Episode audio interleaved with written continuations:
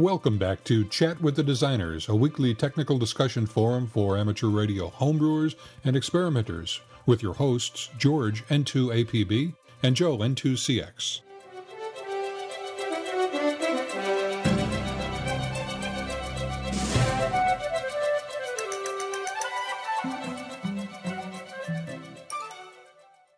Welcome to tonight's session of Chat with the Designers. This is May 22nd, and you are on TeamSpeak along with co-hosts George N2APB, that's me, and Joe N2CX. And tonight we have a really interesting session that concerns ATUs, antenna tuning units, or antenna tuners, or transmatches, whatever you might happen to know and love this topic by.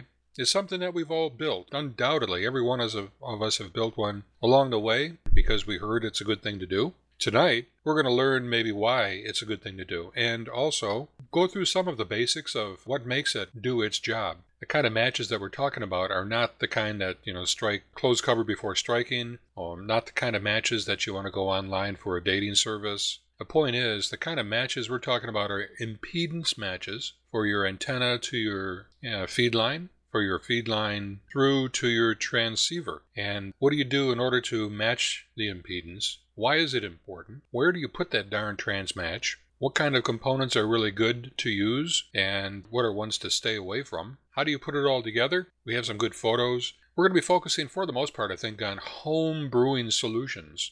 Anybody can go off and buy an ATU from a commercial vendor and plug it in using some of the guidance that we'll talk about here tonight. But you're probably listening here because you like to know about the technology.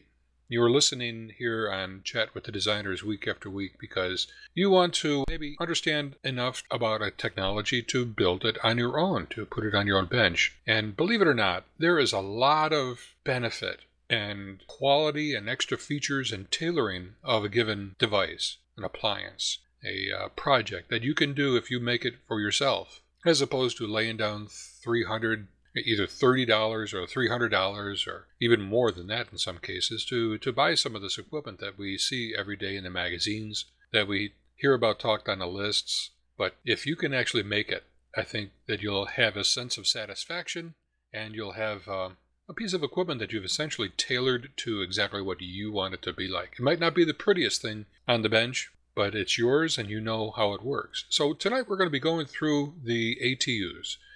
A bit of the theory, maybe just a tad bit of the math, but probably not. We don't have that much time. Give you, as we usually do, a whole good set of references that you can use to follow up on your own. We actually point to chapters and pages of some of these things to give you some really good references that we've found over the years from experience that work really well.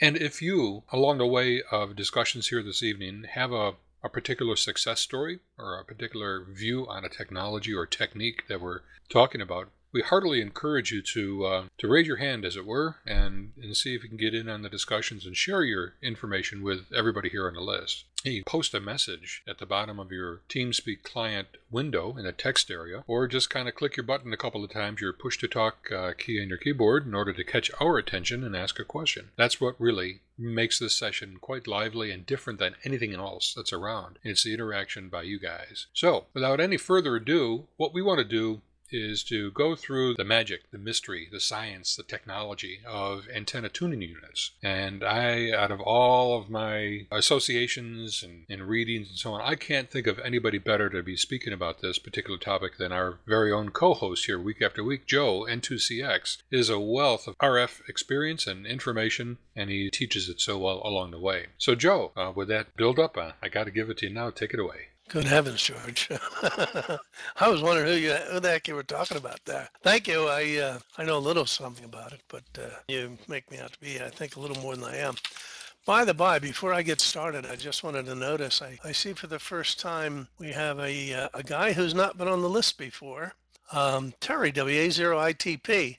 Just want to mention that Terry is one of the latest inductees to the QRP Hall of Fame. He was inducted out at Dayton this year at the 4 Days in May proceedings out there, QRP Archie. So welcome, Terry. Glad to see you here. Maybe you'll learn a few things. All right, let me get started here. We've called this antenna tuning units, but I got to put on engineer hat and say that they're not really antenna tuning units. You're not tuning the antenna per se. You're actually, they're actually antenna matching units. They match an antenna to the equipment you're using, which is kind of a fine point, but got to get my digs in there. First of all, why do we need them? Well, most modern rigs are designed to operate in a 50 ohm system. The transmitters are designed to put out their optimum power into 50 ohms, 50 ohms resistive, and the receivers are intended to get the strongest signals from a 50 ohm system. As it turns out, many antennas are not inherently 50 ohms. There's some other impedance. And many feed lines that we might want to use are not necessarily 50 ohms either.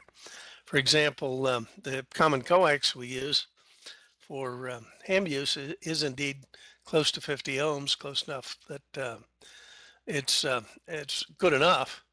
But if you want a low loss feed line and you go to something like either twin lead or open wire line, it's going to be somewhere in the area of 300 to 600 ohms. So you definitely can't just hook up a 300 or 600 ohm feed line directly to an antenna that's not 50 ohms, and then at the other end to coax it's not 50 ohms. You're going to have a lot of mismatch loss. You're going to have a lot of power wasted in that's not going where you want it to. Another reason you'd want to use an antenna matching unit or an ATU is if you're working with a non-resonant wire. If you don't have the freedom to cut a wire exactly to the band you want, or if you want to use it on multiple bands, it may not be resonant. So it's not going to have an impedance anywhere near 50 ohms. It's going to have also reactance with it. So you have to cancel the reactance and transform the impedance down to 50 ohms. So use some sort of antenna tuner to do it.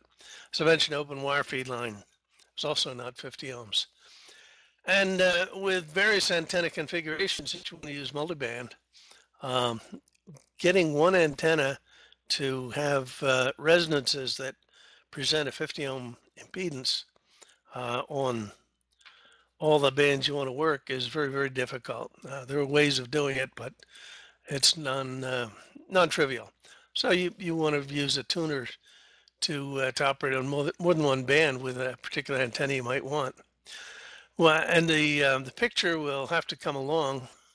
Will be along eventually, but we had a picture of an N7VE wire and the impedance it shows. When the thing is resonant at a half wavelength, it's the impedance is several thousand ohms, and exactly at resonance, it's resistive. But if you get a little bit off resonance, it becomes reactive. As you go higher in frequency, it'll be inductive. As you go lower in frequency, it'll be capacitive. So same thing happens. Yeah, go ahead, George.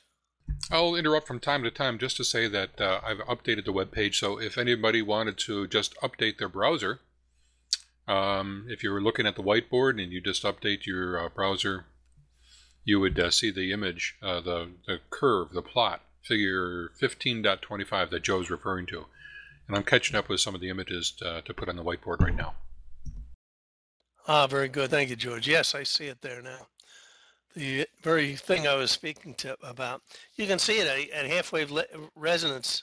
If you're looking at the picture, as I said, it's a very high resistive impedance and the zero reactance at resonance, but there is reactance off frequency. Then when you go down lower in frequency to the odd resonances, the impedance goes down to, it's not shown here, the scale's wrong, but it'll be something like 30 ohms or so, which is not a bad match for 50 ohms, but not optimum. And of course, as you're off resonance, you get a capacitance that and that is, you get a reactive impedance that you have to match out to go to 50 ohms.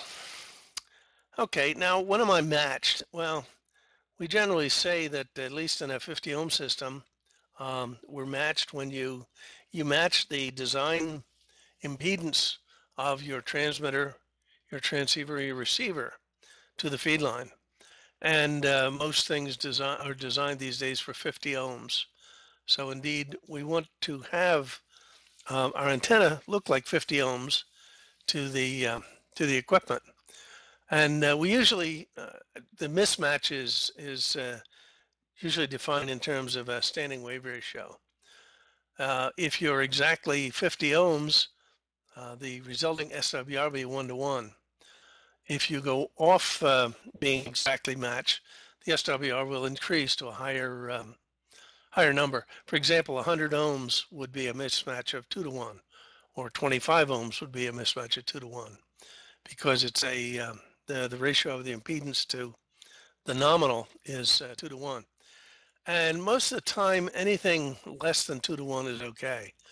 Most equipment these days is designed so that it'll operate into a slight mismatch, and you're not going to lose that much power.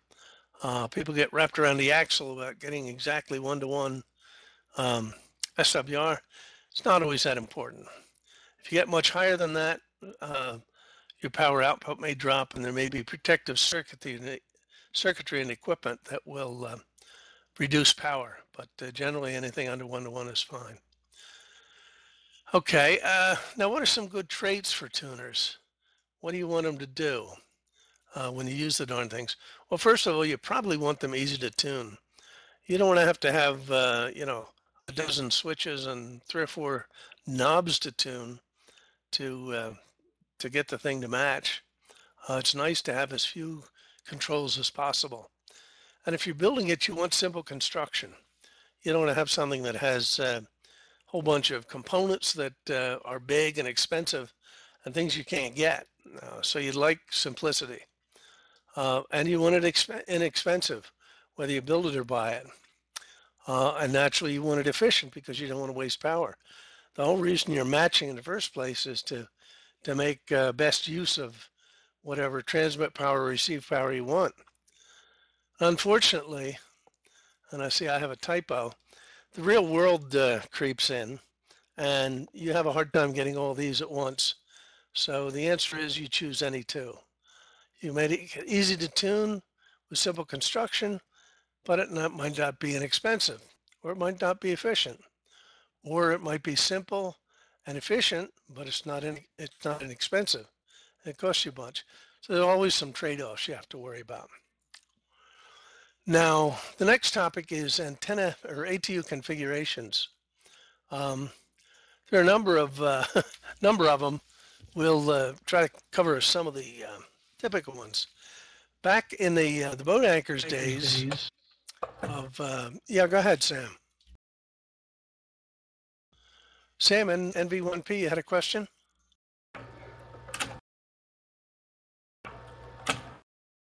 Okay, Nothing's coming through. I suspect you have Vox on. Recommend you go over to Push to Talk, or you'll be jamming us here.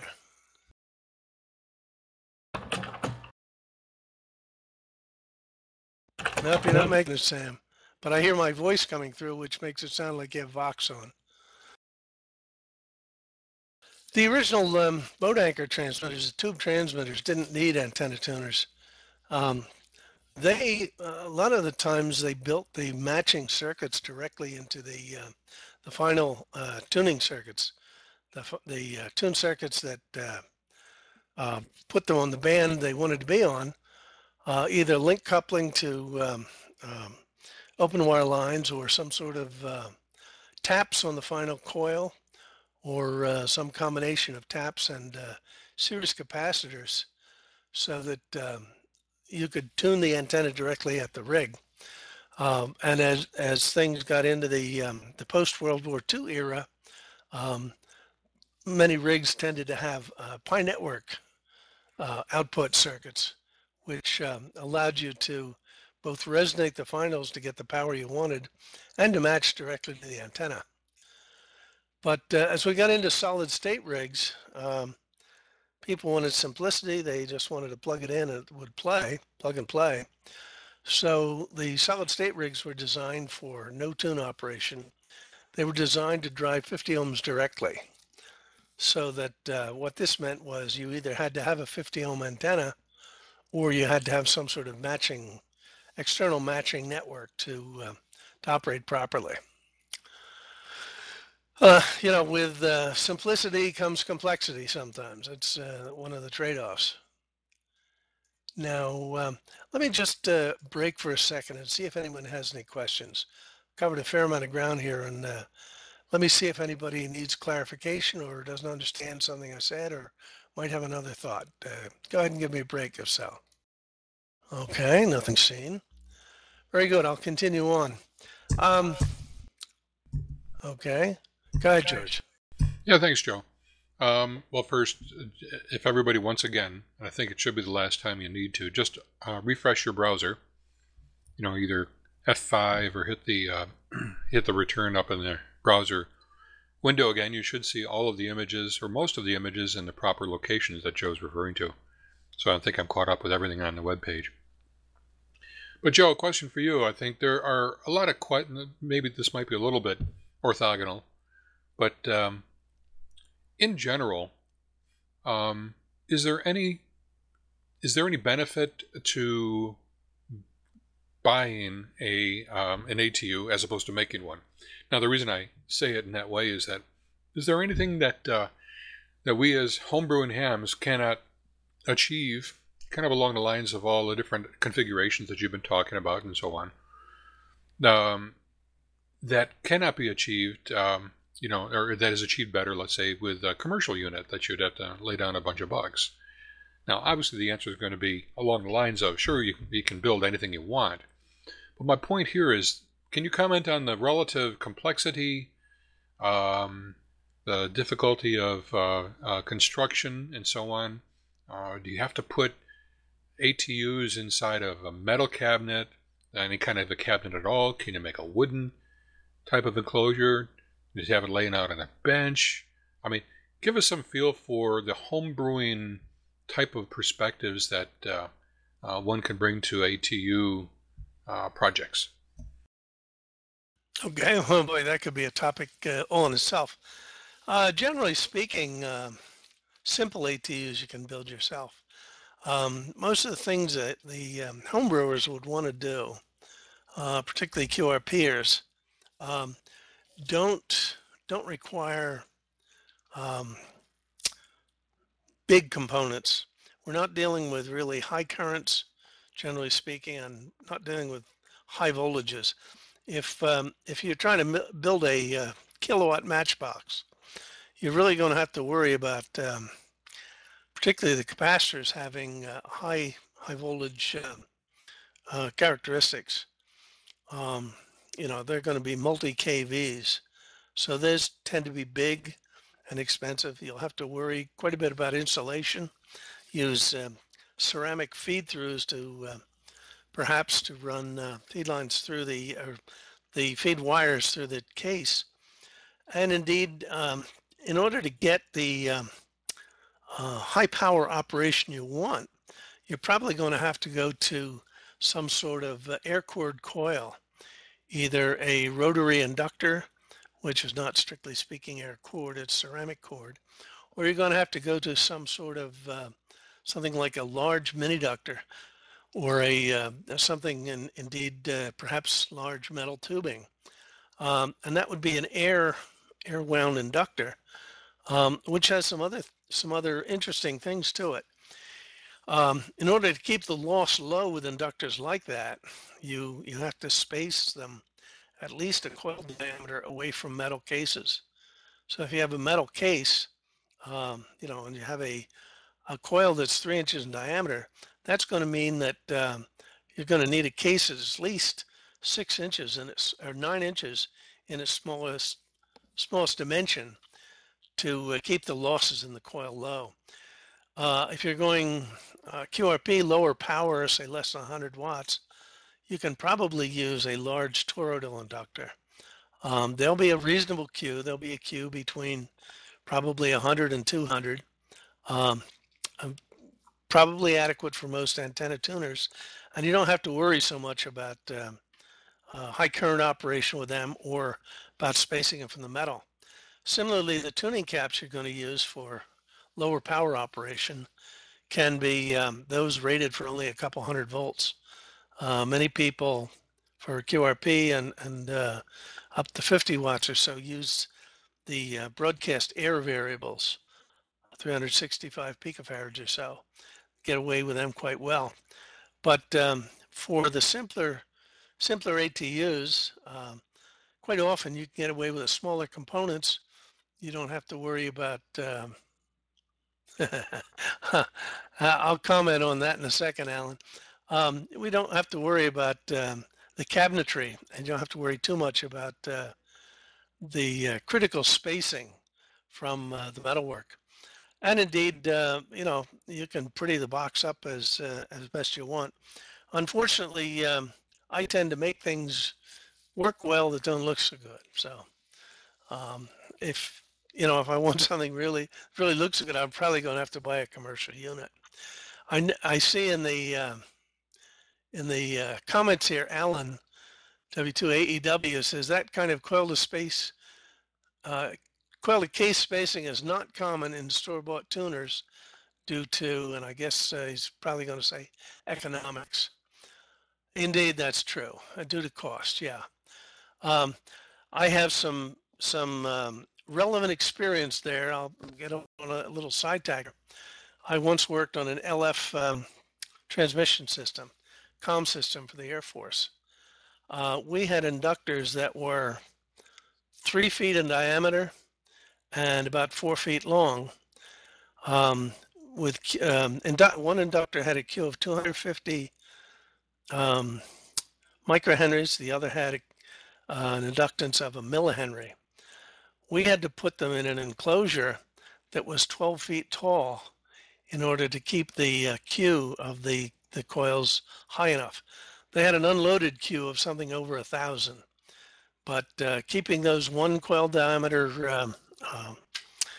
rules of thumb in mind, we were able to keep the Qs up to 900.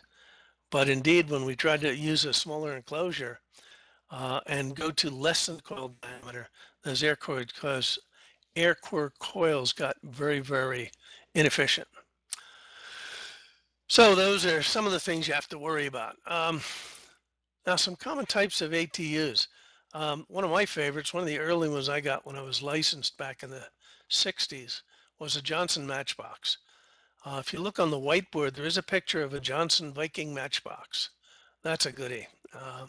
Had a couple dials to it. It was kind of a, you know, kind of a twiddler's joy that way, but it was a very, very good design.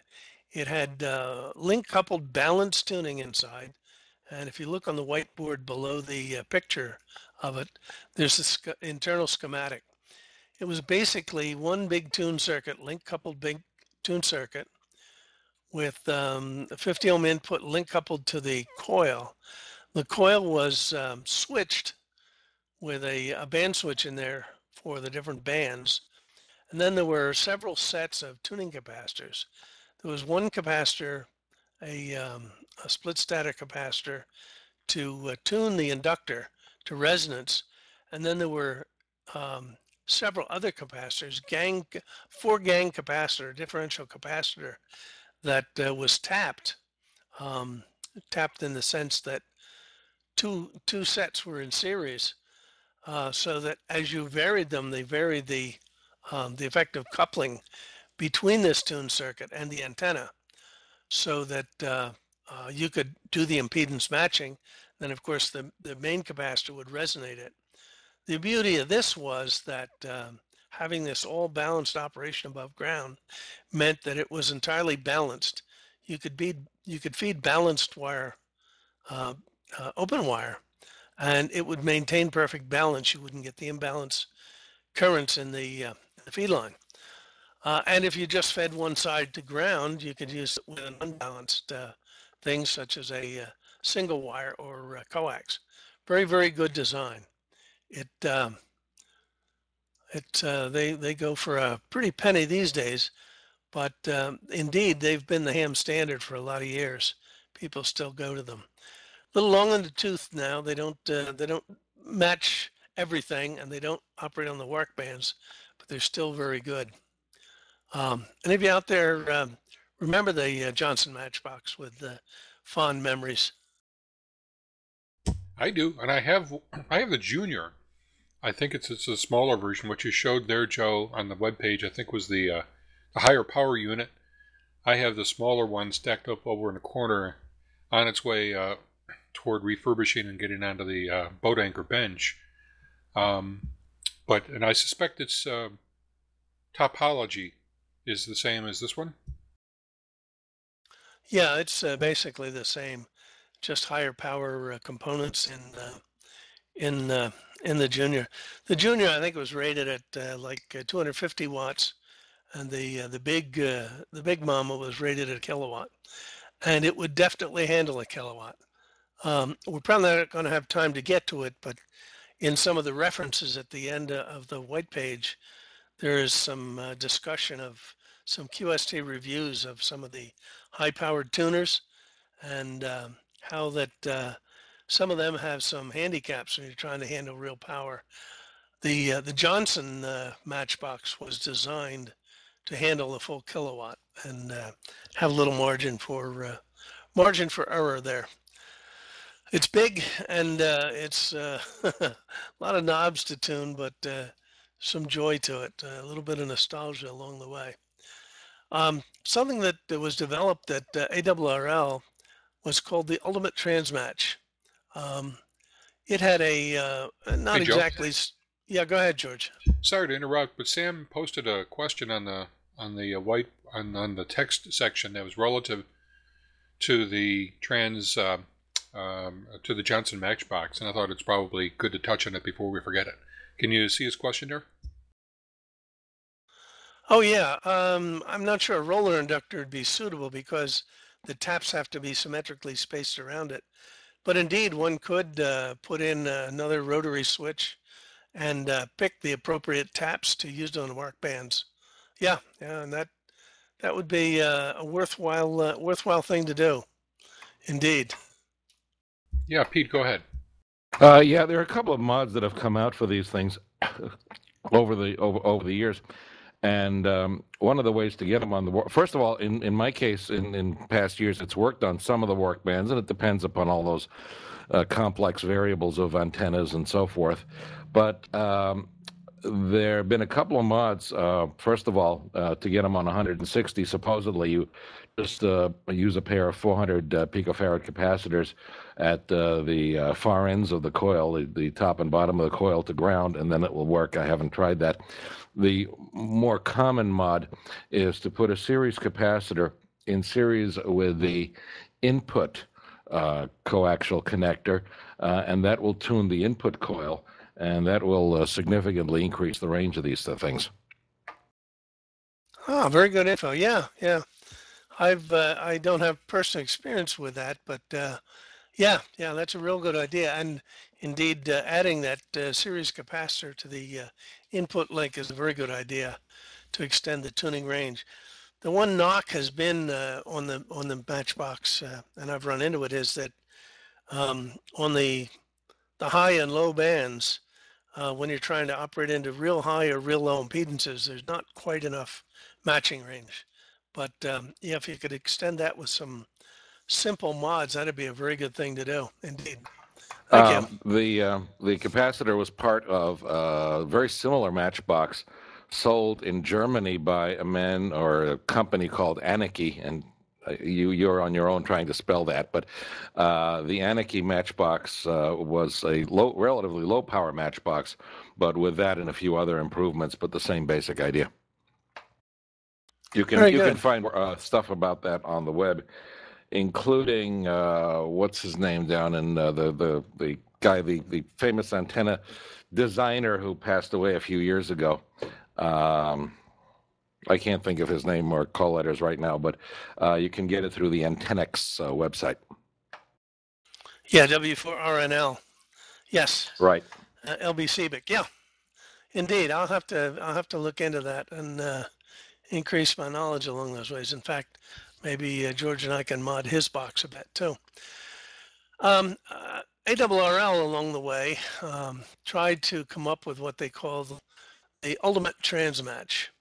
There's a schematic of it in the, not going to go into a lot of depth, schematic of it in the whiteboard. Relatively simple operation. They tried to make it a simple multi-band wide-range tuner.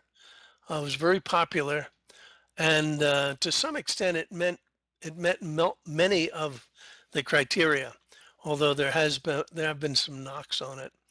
And indeed, there's some references at the end by Frank Witt in QST, where he actually evaluated that Ultimate Transmatch and a number of other tuners, and found it to be somewhat deficient in matching range, and in some cases inefficient in terms of passing power through it.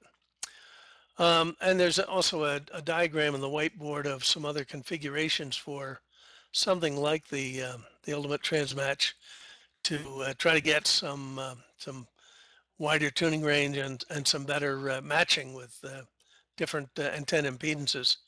The one knock it has, as many tuners do, it used a ballon for operating with the balanced lines. And I'll just say a few words on that. If you're working with a resonant antenna and you know what the impedance is, you can do that quite effectively. But if you have random impedances that include a lot of reactants, putting a ballon in there is going to kill the efficiency very, very quickly. That's one of the facts of life. Another tuner that's very popular for lower power applications, MFJ,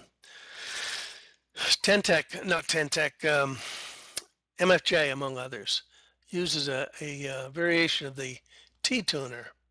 And there's a schematic in the whiteboard of St. Louis tuner, which is in its basis a T-type tuner. It has two sets of variable capacitors, one on the input side from 50 ohms, one on the output side to the antenna, connected in series, and then from the middle midpoint where those two are connected, there's an inductor to ground. So by changing the inductor inductance and by tuning those capacitors, you can match a wide range of impedances. It's pretty effective at doing this. Again, it's an unbalanced tuner, requires a toroid to operate balanced, and you have to be very careful with it to have the maximum inductance and and minimum output tuning capacitance. There, it has multiple resonant points, where you get low SWR. Many of them are valid with the antenna, but some of them you're just tuning the internal components to resonance, and you're going to end up burning up components and not putting RF out the to your antenna. So it's simple, but it has to be used with care, and it also tends not to be as efficient as some other configurations. It's not bad, but it's not among the more efficient types.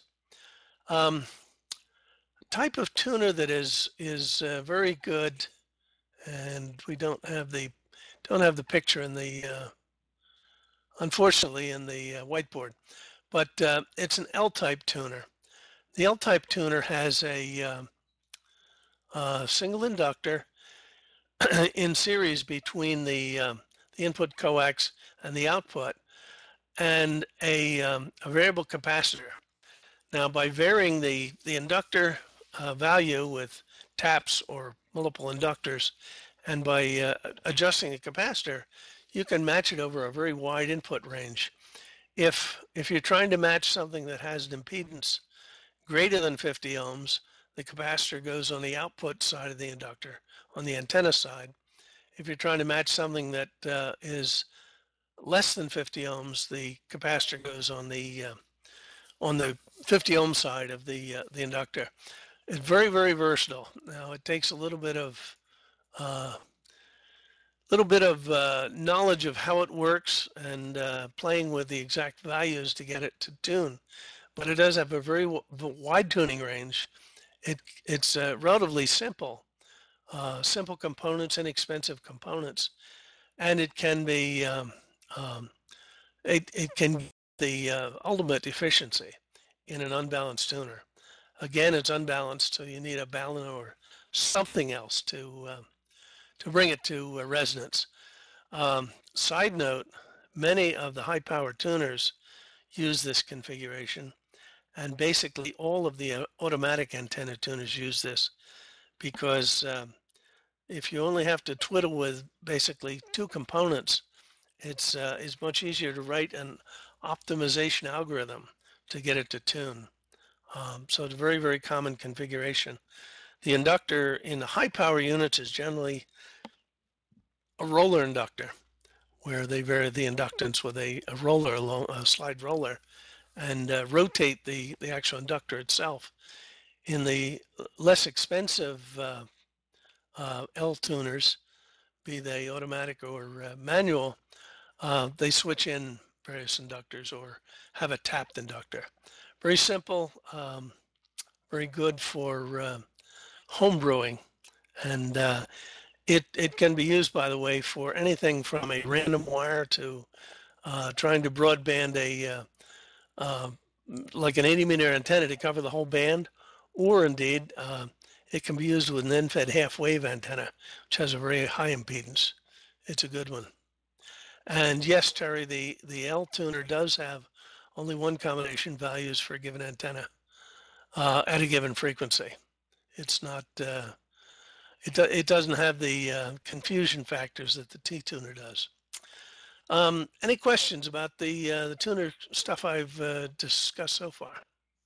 Joe, I just put the L tuner, I mean an L configuration up there real fast.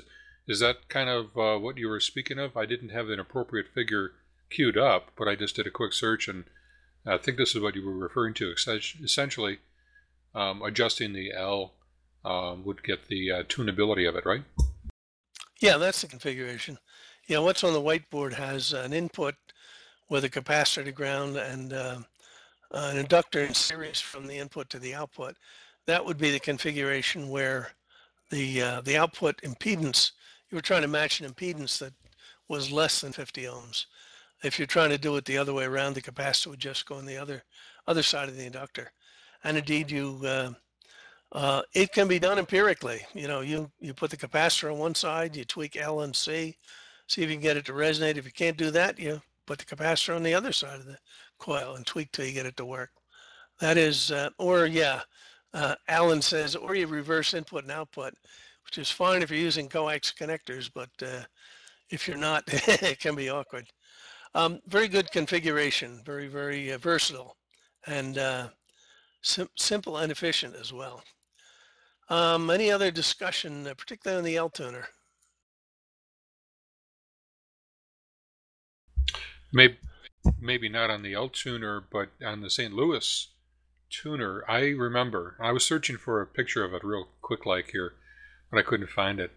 And this was featured, the St. Louis tuner was featured in QRPP magazine, one of the older time, smaller magazines that we had in the QRP community some 10, 15 years ago.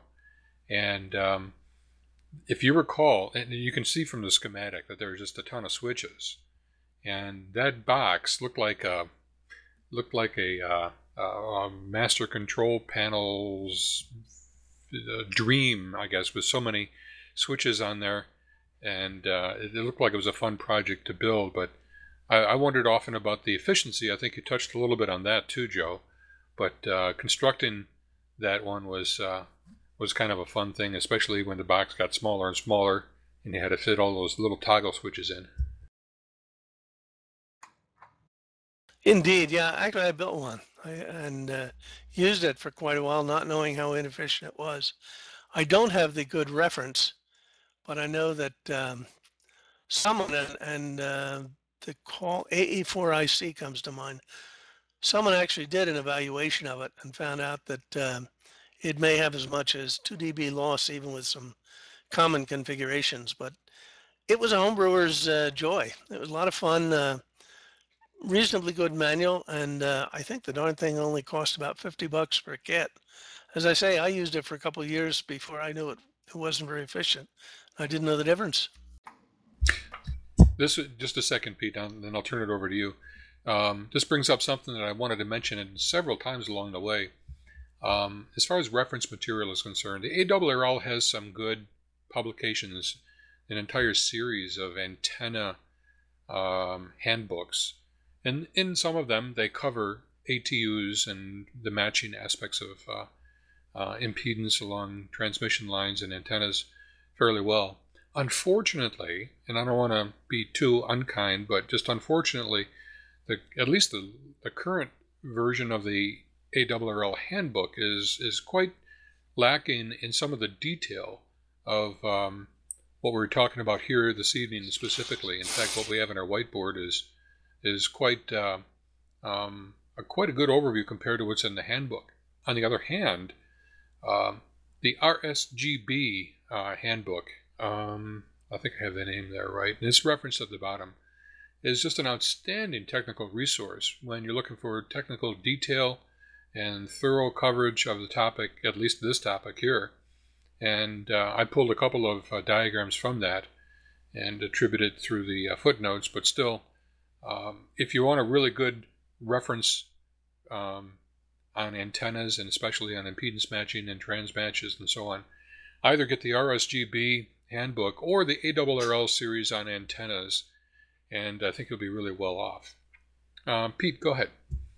Yeah, one of the issues with L networks that surprised me when I built it, and of course that's the fun of homebrewing, is something always gets you that you didn't expect, is if you try to make a wide-range antenna tuner, you wind up with a capacitor that has a fairly large amount of capacitance, and then you discover that it doesn't have a minimum capacitance that is low enough for the system to work correctly, which is one reason why you wind up with bunches of switches and switching capacitors in parallel, like the St. Louis tuner schematic. But what I wound up doing in the case of the antenna tuner that I'm using now that's homebrew is just using two variable capacitors in series with each other in order to reduce the minimum capacitance. Indeed, one of the other things you can do is to use a multi-switch to have them either in series to get the minimum capacitance or in parallel to increase the maximum C. Also, a very good thing to check on efficiency without complicated stuff is just an antenna ammeter, which has sort of fallen out of favor, and that might be an idea for a kit if you guys want to put one together, for especially for balanced lines.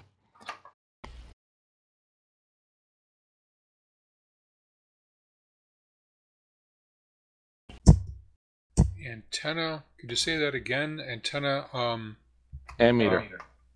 M-A-M-M-E-T-E-R? Ammeter, as in measuring the amperes of current through the antenna wire. Okay, that's a new one on me. I wasn't aware of that. Well, the old ones, World War II and previous, were thermocouple-type ammeters, but now we have much better, and in fact, MFJ has a bunch of them at the, with the usual MFJ cost and quality. Okay. Okay. Dave, Dave Ottenberg, you had a question. Yeah, I went to AA5TB website, and I built a parallel antenna tuner with a toroid and a coil and about a 100-puff cap, and I use it for long wire antenna on 20 and 40 meters. If you're interested in an ammeter, George, I can ship you one. I have the old thermocouple type, which I used years and years ago. But I find that the parallel tune one for QRP worked out very well. That's interesting, Dave. Maybe you could just bring it to the next time that we have a club lunch or something up there in the Brooklawn area, and we can take a peek at it and chat about it. Sounds really interesting. Did somebody else have a question in here? Seeing none, just a side light. The rainbow tuner was indeed one of the parallel tune circuit tuners. Aha. Joe, are you going to, you know something we forgot to do? The ZM2.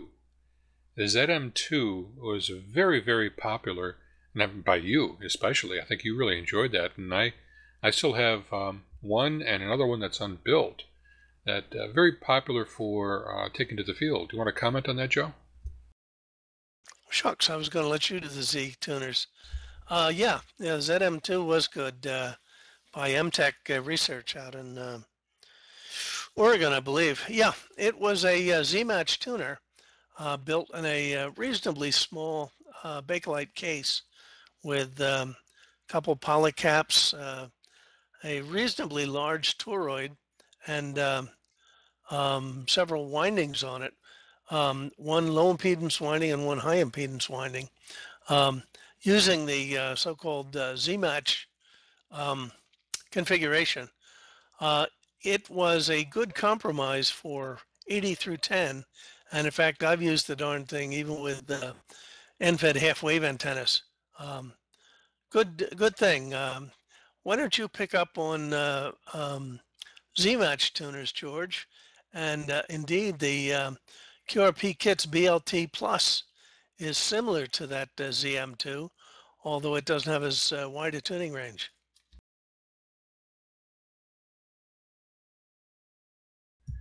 All right, I was just very quickly trying to get the photograph of the ZM2. Anyways, if you go to your browser and just do a search on ZM-2, you'll see this. What we're speaking about here, and it is really quite a popular and flexible type of design, and it's easy to build. Joe mentioned the poly caps. They're the ones that we've used from time to time in our projects, and of course, Joe, what's the poly? What's the full name for the poly? Polyvericon? Yeah, that's actually kind of a trade name, but that's what they've been known as polyvericons, right? Okay, so the polyvericons are the kind of that you've seen. We don't have any photographs in here of it, unfortunately. Maybe I'll add that later on. But they're good for QRP use, but of course with the spacing and the higher voltage that comes along with higher power, you can't really use them at some of the upper range. But the Z-Match antenna tuner that we have posted on the whiteboard is another one that can indeed use those polyvericons, and the photograph, I forgot whose photo, I need to attribute that. But it was a project, actually it was a project that I found on the webpage, and then later on I found in the ARRL handbook, so it that particular one made it to the publication. It's an easy one to construct, fun to use, and it can handle both balanced and unbalanced, standard coax, and it offers a some accessories that are kind of fun to add into some of these antenna tuning units that we do. Accessorize your ATU, as it were. And the most popular approach is to add an SWR circuit, perhaps for obvious reasons, but it's really quite useful. And SWR circuits can come in any size and shape and form. We have a photograph, I think, of an optical one a little bit later on, an optical SWR bridge, which of course is just taking the forward and reverse voltages and then feeding them through respective LEDs. Maybe one is red, another one's green, or sometimes just using the putting the reverse voltage into a single LED that gets on the front panel, and you would tune the transmatch for minimum reverse signal, of course, and then that would be the LED would extinguish, so you tune for a dip in that particular method. Other times you can put a meter circuit in there, of course, and have a traditional type of forward and reverse indication. You can get fancy and put a cross, what do you call it, cross needle meter of some sort that gives you additional information. But generally for QRP and homebrewing, simpler is better, of course. and LEDs are good. Now there's a bit of a challenge when using simple optical SWR circuits like we've shown here, because you need enough of a signal in order to turn the LED on. If you want to get more sensitive operation or operate being able to measure and tune with lower power, you would want to amplify the forward and reverse signals such that the LEDs are able to turn on even in the presence of very small signals. And again, it's just a matter of preference. What you have in a junk box, of course, from time to time is what guides a lot of us in our construction techniques. Somebody mentioned also a bit about plastic boxes versus metal boxes, or at least a question about them. And Joe, you can correct me if I step out of line here, but I think in general, it really doesn't matter too much as long as you minimize the interaction of other components and other things there on your bench from the matching circuits. So if you have sufficient distance away from your tuning capacitors, for example, you would not have a problem if you were to be using a plastic case, maybe something as big as well, I'm sitting here looking at my what is this, an HB10, you know, standard type of receiver box, but something as big as that, or something as small as the Z-Match tuner we have pictured on the page, or even the one that we're referring to, which is the ZM2, which is even smaller yet. It's on the order of maybe 4 inches by 6 inches by 3 inches deep, so it's really not too much. The whole idea is just to keep your components from being affected by other chunks of metal or other RF fields that might be nearby. So you could have it sitting out on an open breadboard, for that matter. Joe mentioned that as well. As long as you don't have anything that's really going to affect characteristic impedance, the RF signals that are being tuned right there in on that breadboard, you won't have any problems. Many guys just put them in metal cases because they're more durable and they look cooler, along with the other kinds of metal radios and such that we have. And in fact, talking about cool factor, if you wanted to dial down, okay, I can't dial on the whiteboard and press the PTT switch at the same time. So if you want to dial down to just above the references section at the bottom, toward the bottom of the page, you'll see a big old transmatch. I believe, well, first of all, this is mine. This is one of the ones that did make the transition into the shack for refurbishing and making it work right. And I have it sitting there on the floor with my coffee cup kind of next to it. Maybe not that much of a good size reference, but you can. This is a big mama. Takes two hands, a good straight back, and some deep knee bends to pick that up and move it around. Good friend Bob Applegate K2UT in the New Jersey Club gave that thing to me. He had it in his shack for years, and I was over at his shack one time admiring it, and he remembered it when it was time to get rid of it, and he gave me a call, and I came and picked it up carefully. It's kind of a good indication or good reference for the kinds of capacitors and the kind of construction that comes along with the big heavy-duty ones. I have some high-powered stuff that I'm working on getting online here in the shack. I know, gasp, but nonetheless, I need to have a good transmatch for that, and this is indeed going to serve the purpose there. Another good friend, Dave Ottenberg, also online here, has over the years been feeding me roller inductors and big old wide-spaced caps like what you see here, because he knows my penchant for ATUs and handling some of the higher power that comes along with these. And you don't have it, even though this looks like it. Well, it looks like it maybe had a little bit more power go through it than it should have, but. You can operate small signals with these big old transmatches too, of course. It might not be entirely obvious, but it works just fine at low levels, And in fact, and one might even argue that it's even more efficient because of that.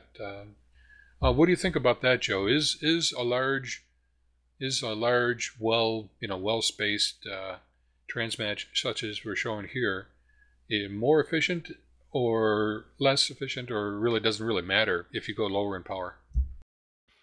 Go ahead.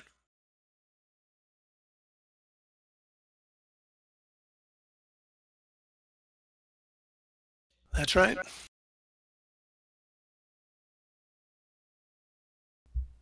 I'm not hearing anything. Are you hearing something? Yes, he's there, George.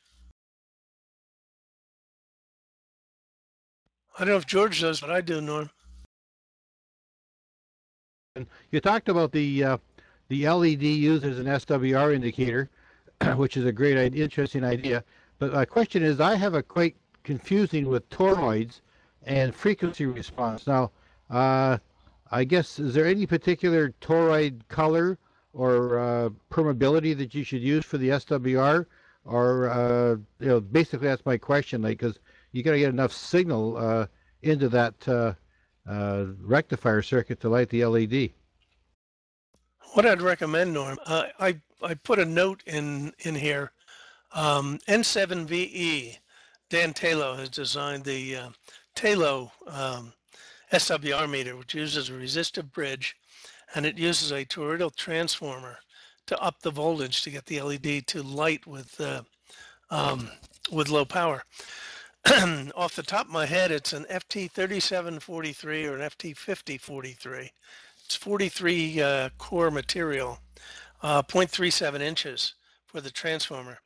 What I'd recommend is do a search for N7VE SWR meter on the web, and you should find several examples of it.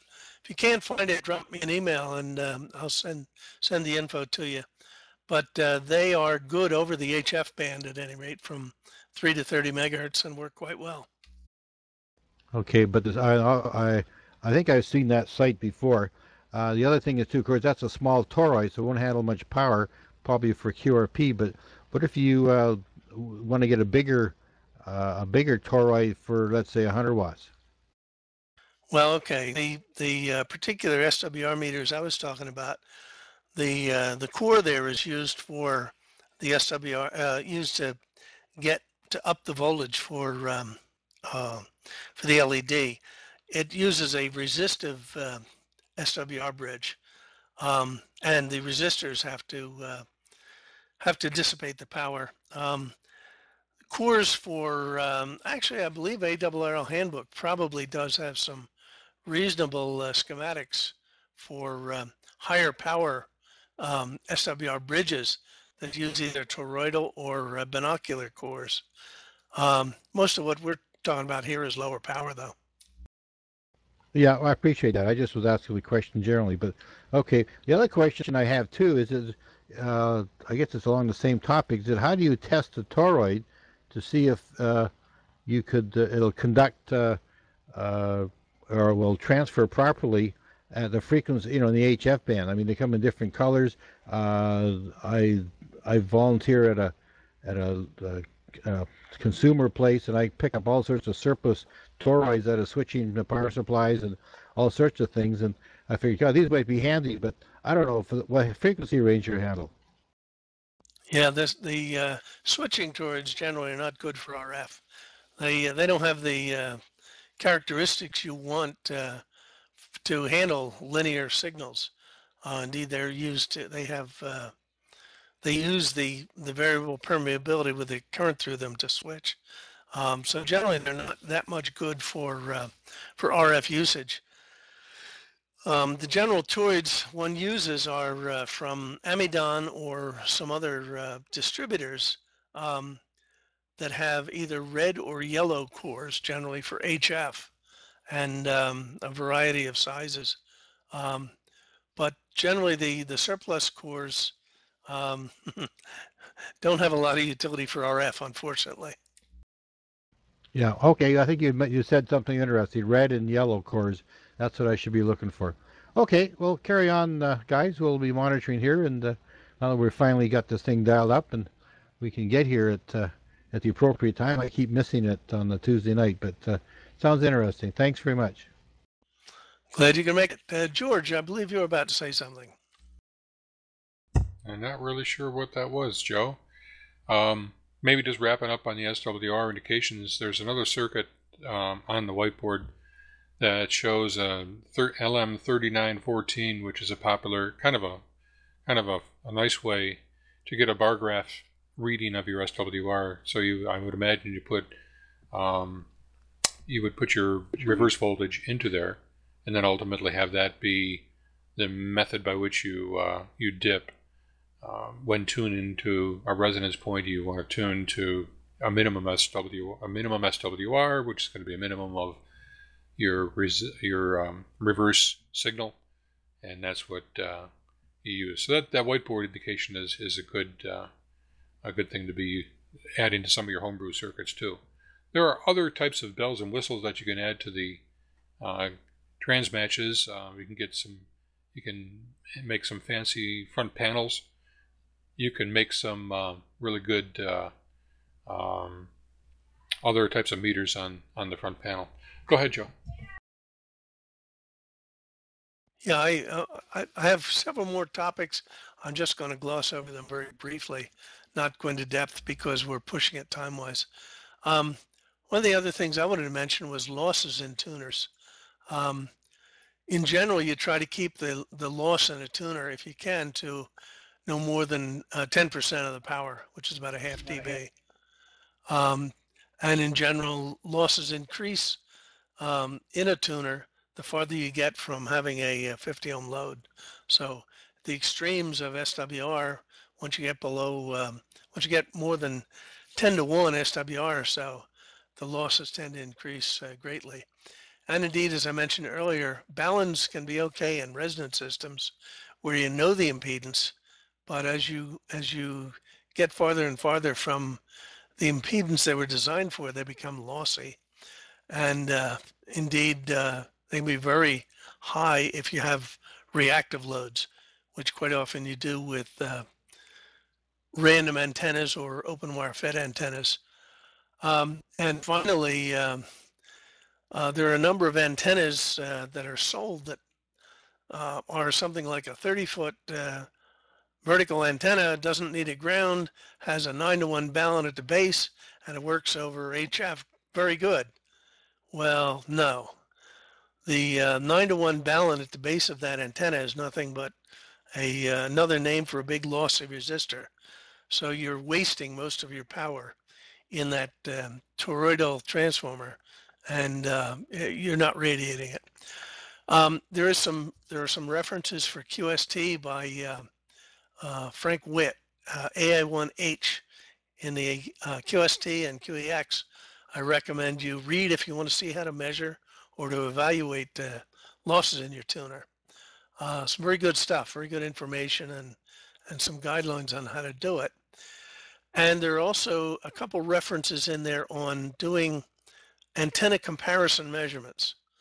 Now you can turn that around and use the same techniques of sending a signal from one antenna to another, monitor over a short range, monitoring the received signal, and you can compare tuners.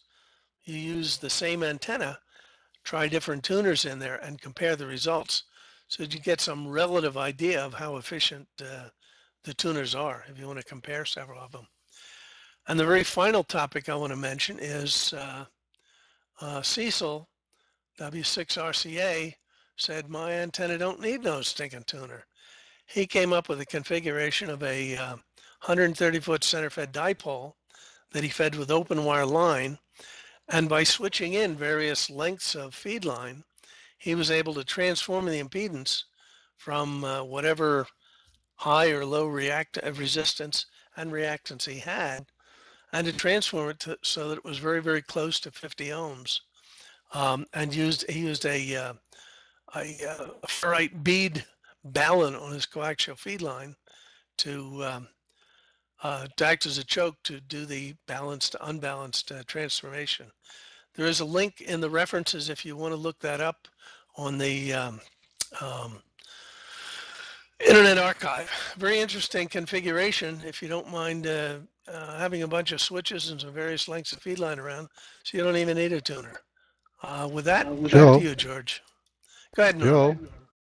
Yeah, along that same topic, I saw an interesting article in an old issue of QST where they used I don't know if it was parallel or coax feed, but basically the antenna was the folded dipole on a set of pulleys. And what you basically did is you moved the antenna back and forth from NMSWR. And what are you doing? Of course, you're just moving your feed point to a low to a node on your SWR curve. Indeed, that's a true Armstrong antenna tuner. Very good. Yeah, that's I found it interesting. I wonder if many people would understand how it would work, but and I've seen that article you're talking about, but it's pretty difficult to tune that antenna with all those switches if it's up 25 feet. Well, you have the switches down in your shack, and you just have lengths of open wire line going all over the place. Oh, okay, to each his own. Anyway, thanks very much. Oh, another quick one. You made a comment about testing the tuners for efficiency. Do you want to just run that past me again? Yeah, there is a method for tuning them, testing them for efficiency, using an antenna analyzer and a certain type of resistive load box. What I'd recommend is you look at the references at the end of our white page, and check out the QST references. There are 3 articles in there on exactly how to do that, so that you can determine the efficiency of your tuner. Sounds good. Thank you. You're welcome. Go ahead, George. All right. I just wanted to make one comment, and then we'll wrap it up here. And then maybe it's the obvious, and maybe you've mentioned it all along here, but it kind of comes along the line of what W6RCA had as far as no tune. You didn't need any kind of a tuner. If you happen to have a multi-band antenna, a multi-band trapped vertical or otherwise an antenna that is just made to be resonant simultaneously at all the different ham bands, you generally don't need to have an ATU for it. I don't have one here on mine, and this makes operation that much simpler and easier, and less tuning and setup necessary when changing bands and so on, mainly because the signal that you're transmitting is resonant in the antenna that in the band that the antenna is made to serve on. So there's really, you get the required SWR, low SWR that you need there. So, okay, let's do a final round for questions, and then we'll just wrap it up. Any questions that maybe you've had kind of queued up here and didn't get a chance to ask? Go ahead. Okay, Sam, you got it. Go ahead. All right, is my audio coming through? Norm, can you take your hand off the PTT? Thanks. Go ahead, Sam. All right. I know this is going to be kind of tangential to the discussion, but I was looking at figure 1525, and at half wave, it's about 5K. I know that on old rigs, that's somewhere around the plate impedance or plate resistance. If you took out the Pi network on one of those old rigs and hooked it up directly to a half-wave antenna, would that actually work? It'd work, but if there were any other harmonics or whatever they'd play on there, they would be matched as well, because it'd be a high impedance at all the even harmonics. Ah, right. That was the secondary reason for a Pi network. Okay, thank you. No problem. Yeah, okay, Pete, go ahead. Yeah, that's what they used to do in the old days. They used to just put a capacitor from the plate of the final to the antenna, and the other end was the antenna, and it got out great on zillions of frequencies. Norm earlier mentioned the gentleman who wrote up the article on adjusting the folded dipole type thing. It really isn't a folded, well, sort of it's a dipole with pulleys on both ends. The guy who wrote that is the same guy who owns the Miracle Antenna Company, and I was a member of a ham club in Vermont.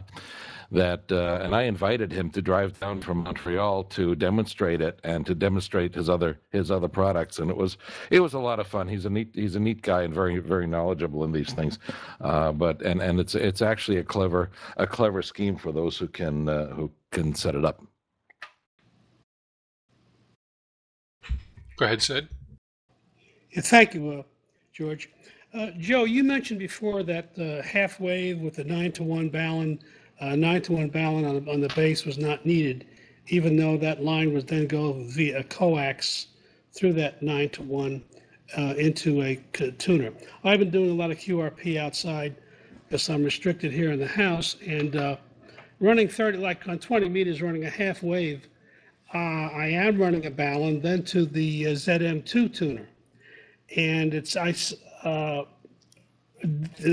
funny things I've been watching when I use like an Elecraft T1 with those LEDs at the transmitter. The difference between using the Talo LED tuner, when you're in a tune mode, I can get it, where it's down very low light, and the T1, the SWR at the transceiver is also showing very low SWR, but when you go to the operate mode, the SWR kicks up to about 2. And now, what am I looking at? And I've tried that with the soda tuner, which is very similar. Or shall I not use that toroid at the base of the vertical of the wire? Well, that gets complicated. Actually, what I was talking about was not a half wave antenna with a Ballon on there, with a turret on there. I was talking about there's a company that makes, I think it's a 30-foot whip with one. Indeed, what you're talking about is basically an end-fed half wave, and they work best with the tuner connected directly to the wire. And it could be an extended discussion, but quite often what you have there is a case where you need a little bit of a counterpoise, because there will be some residual current on the ground side of the tuner, and at least a couple feet counterpoise will help minimize some body capacity and capacitance to the equipment effects. That's a topic for another time, and I've experimented with it and found that a short counterpoise stabilizes the thing quite a bit, and the toroid really doesn't add much except loss. Well, okay then, if I use a tuner like the soda tuner or the SLT tuner at the base and use a counterpoise, I'll experiment with that, because it's maybe a function of body capacitance. Okay, thank you very much. I'll play with that. All right.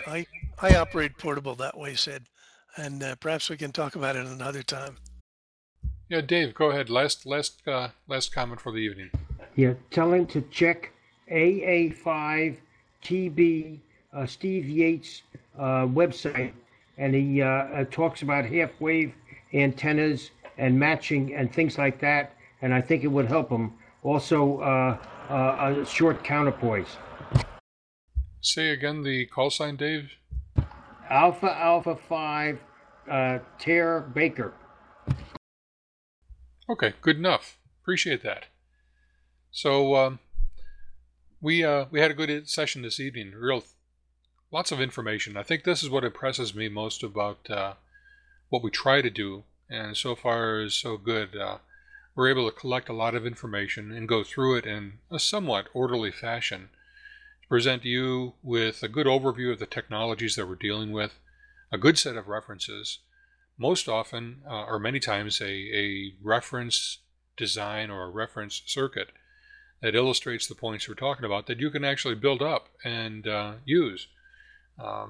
We didn't do that this evening. There are plenty of good homebrew ATU designs and circuits. We covered a lot of it here this evening, and we would urge you to really kind of go through there and pick out what tickles your fancy, whether you have a coax or a balance line, or you want an end fed or something along that line.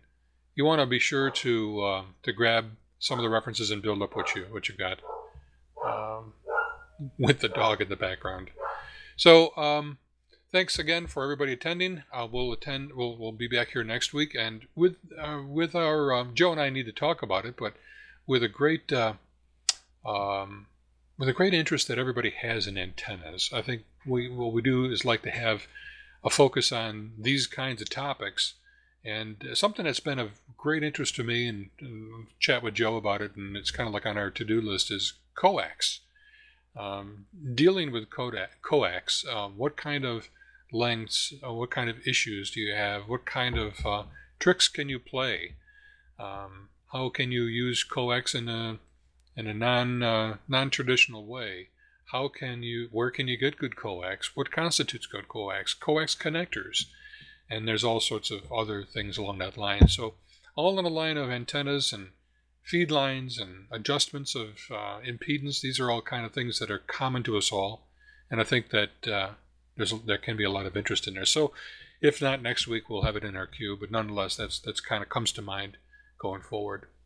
And also, just a last mention, we're going to take off the last whiteboard, the last web page from last week's session. The rookie, I was surprised to see that there was very little response, very little interest in getting those kits at cost. So we're going to take down that offer real shortly after we close down here tonight, and the regular web page for that particular kit will go back up with the regular prices. But we thought that there would be more interest in some of the attendees here to take advantage and grow and get that experimentation platform. Maybe some of our other circuits will be of interest. We'll see how that goes. If there is sufficient interest, we'll keep that up. If not, that'll go by the wayside. But anyways, George, yes, Norm. George, I got two of those rookie kits. They're still in the bag. I got some ideas of what to do with them, but I did get some really good ideas off the whiteboard, so I thank you for that. Good deal. Glad to hear that, Norm. Thanks. Okay, thanks everybody for attending. We'll see you next week on Chat with the Designers. This is your co-host, George N2APB, and Joe N2CX did a great job tonight, almost solo. Thank you very much, Joe, for sharing your expertise and your oversight on this technology. It's really interesting stuff, and I, for one, just was sitting back and enjoying it a lot myself this time as well. So 73 all, we'll see you next week. Bye-bye.